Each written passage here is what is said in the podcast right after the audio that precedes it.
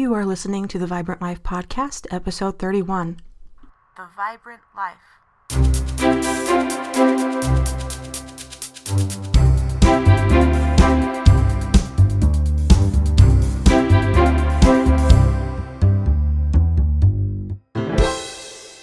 Hey you, guess what time it is? That's right, it's time for another Vibrant Life Podcast. I'm Emily Romrell, and I'm excited to be here with you for another week. This year is flying by, peeps, and the last 3 months of 2021 are right around the corner, and that means it's also time to order or reorder your next Vibrant Life Goal Planner. So you can find a link in the show notes or by visiting my website, EmilyRomrell.com. I created this all-inclusive goal tracker, calendar, and personal journal to maximize your potential and help create a life you love. And I used principles that I think are really sound. It's a system that works for me, and I think it's a great tool to help us all end the year in a great way. So take a look if you're interested in that. Also, if you're loving the podcast as much as I am, please subscribe and leave a review on iTunes. And don't forget to share the show with your friends and family. Spread the word. Alrighty, so let's get down to business. Today we're going to talk about a principle that I've been thinking about quite a bit the last few weeks. It's something that I actually heard from my sister, Kimberly, who's amazing, and I did an interview with Kimberly on episode 10, so you should check that out if you haven't done that yet. But she explained a concept to me about the word nevertheless in a way that I hadn't really considered it before, and I'm psyched to share this idea with you. And so today we're going to be talking about the word nevertheless and looking for a higher meaning. I'm going to get a little spiritual here for a minute. Did you know that the word nevertheless appears in the scriptures 342 times? I always thought of the phrase as something like, and so we did this, kind of like a next step, or it's kind of an ancient way of saying, however. And that's a good beginning. It does mean that. But the thing that my sister taught me is that this word nevertheless always precedes a higher meaning in the scriptures, which I really love. So let's take a couple examples and look at them. The first one is from the Book of Mormon, and it's in 1 Nephi 18:11. Just read that to you. So it says, "And it came to pass that Laman and Lemuel did take me and bind me with cords, and they did treat me with much harshness. Nevertheless, the Lord did suffer it, that he might show forth his power unto the fulfilling of his word which he had spoken concerning the wicked." So this is the third or fourth time in the story of Nephi where his brothers have tried to hurt him. And if you're not familiar, you can check out the Book of Mormon or go to lds.org. I think they changed it. The correct address is actually churchofjesuschrist.org now, but if you type in lds.org, it redirects, so FYI. So, I mean, you can definitely look things up if you're not familiar with the story, but all you really need to know is that Nephi is a prophet in the scriptures, and his brothers have given him a hard time several times. And in the previous situations, Nephi was rescued relatively quickly. An angel appeared telling his brothers to stop beating him one time. He was given the power to shock his brothers in an earlier attempt that they made to kill him. So, I mean, they're pretty rough on him, all right? So Nephi is used to his brothers making attempts to hurt him. But in this particular example, he was tied up on a ship for several days. And I'm sure that Nephi was feeling kind of perplexed at this.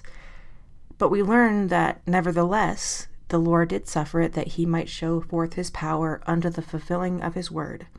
And I think that in this case, Nephi had to suffer longer in order to show the chaos and how lost we can all become if we ignore the commandments or promptings from Heavenly Father, right? In this example, Nephi and his family are on a ship, and a raging storm just keeps getting worse and worse until his brothers finally set him free, and then the storm finally ends, and they can find their way again. So, again, here the message is sometimes we are put into really challenging situations for longer than we want. It can feel frustrating, perplexing, and painful, but in the end, if we're patient and have faith, then the Lord will show forth his power in our lives, right? Maybe the most powerful example of nevertheless in the scriptures is in the New Testament, where the Savior is about to perform the atonement. In Matthew 26:39, it says, "And he went a little further and fell on his face and prayed, saying, O my Father, if it be possible, let this cup pass from me. Nevertheless, not as I will, but as thou wilt." There's a lot that I could say about this, but to keep things short, let's keep it simple. If the Savior can turn his will over to Heavenly Father, then we can do it too, even though for us it's in a much lesser degree. That's what conversion is, right? Changing our hearts to be like his. And so, I think that's a big nevertheless if we can try to change our hearts and say, not my will, but thy will. And that's kind of one of the main ideas in Christianity. But, if you're up to it, an exercise that might be fun would be to take some time and look at some other scriptures with the word nevertheless and try to find a higher meaning in the story. One thing that I personally love about the scriptures is how multi-layered they are, and you can almost always find a deeper meaning if you're willing to look. That's not just for the scriptures, actually. That's pretty much anywhere. So that's great for the scriptures, and you might be wondering, well, what about real life? And I think using this word as a tool to find higher meanings in the situations of life can be really helpful. One of the easy examples is when something happens that makes you feel angry, like road rage. I am definitely not perfect at this, but if I'm driving and someone cuts me off, it's so easy to get mad and start talking smack about how crazy other drivers are. But if I take a second to breathe and to look for a higher meaning, it might look something like this. I'm frustrated that someone cut me off while I was driving. Nevertheless, I'm not going to spend negative energy focusing on that. I'm going to think of better things and truly enjoy the drive. And when you try to use nevertheless, it's a lot easier to take the high road. Pun intended. So, look for those little moments and try to take a breath and see what you can do to kind of choose the high road. But it's not just hard stuff. You can actually find a higher meaning in happy things too. I'm a pretty sappy person. I love soaking in little happy moments during everyday situations. I like to go on walks outside, and I'm almost always astounded at the beautiful world that we live in. And I'm in Utah, where we have some truly majestic mountains, but even here in the valley, in my little neighborhood, we have beautiful parks, and there are trees and flowers galore in yards and flower beds of people's homes. I often get little heart pings when I walk under a beautiful tree. Sunsets here are magnificent too. I love to watch birds and other animals. My parents actually have a hummingbird feeder in their yard, and it's so fun to see the little hummingbirds flapping their tiny wings furiously, and still they're also beautiful. And, when I look at these things at face value, I'm joyful. I love the beauty of nature, but if I ask myself to look for a higher meaning, it might look something like this. Beautiful things in nature make me happy. Nevertheless, these things aren't random. Heavenly Father made a beautiful world to live in because he loves us. And honestly, peeps, when something beautiful touches me the most, the thought that comes to mind is thank you. And I want to thank the Creator for such a beautiful world. And if my heart wants to say thank you, then there must be someone to thank, right? This is why I'll never be an atheist. I love watching people at the grocery store or at the park. You may or may not think this at first glance, but people do good deeds all the time, and it's kind of sad that it often goes unnoticed. I've seen people pick up trash that doesn't belong to them and throw it away. I love watching big kids push little kids on swings in the playground.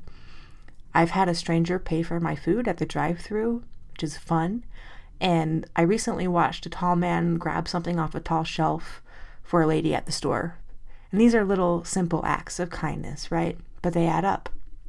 And when I look for a higher meaning, it might look like this. Simple acts of kindness happen all the time. Nevertheless, even though these acts are simple, they are a reminder that we are all connected and everyone makes a difference. So, that can apply to all kinds of situations, nevertheless.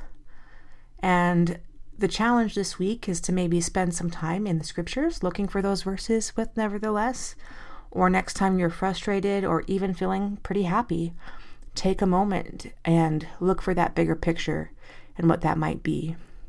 You might think of nevertheless as an opportunity to do an inward double take. Don't take things at face value, but look for that higher meaning. And when you do that, it will make your life a little bit more vibrant. Take care, my friends. Live the vibrant life.